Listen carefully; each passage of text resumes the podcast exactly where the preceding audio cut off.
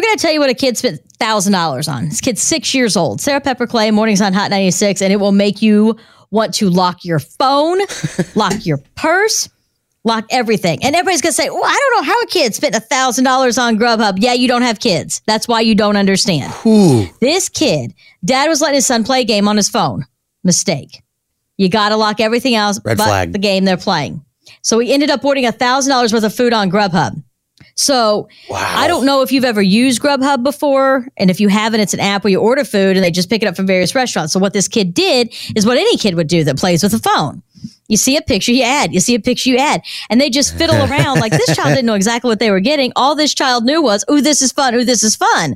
And because there was nothing set on it, this kid just kept ordering. And you're like, mm, I really can't believe that happened. It does. And let me tell you how I know this and why I'm telling you this story. I want you to call us at 812 491 9468 my daughter spent a hundred and some odd dollars on Amazon. Wow. And I'm like, who keeps charging stuff on my credit card on Amazon? My initial blame, and I owe the apology to my mother.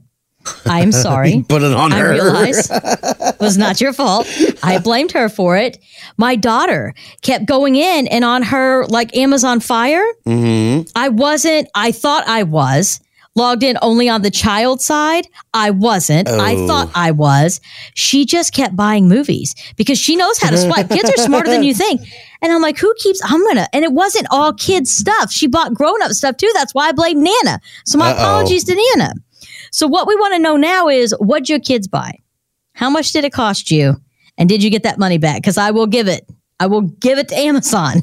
They were like, this one time, we're going to give it to you. you better put a passcode on. It's Hot 96.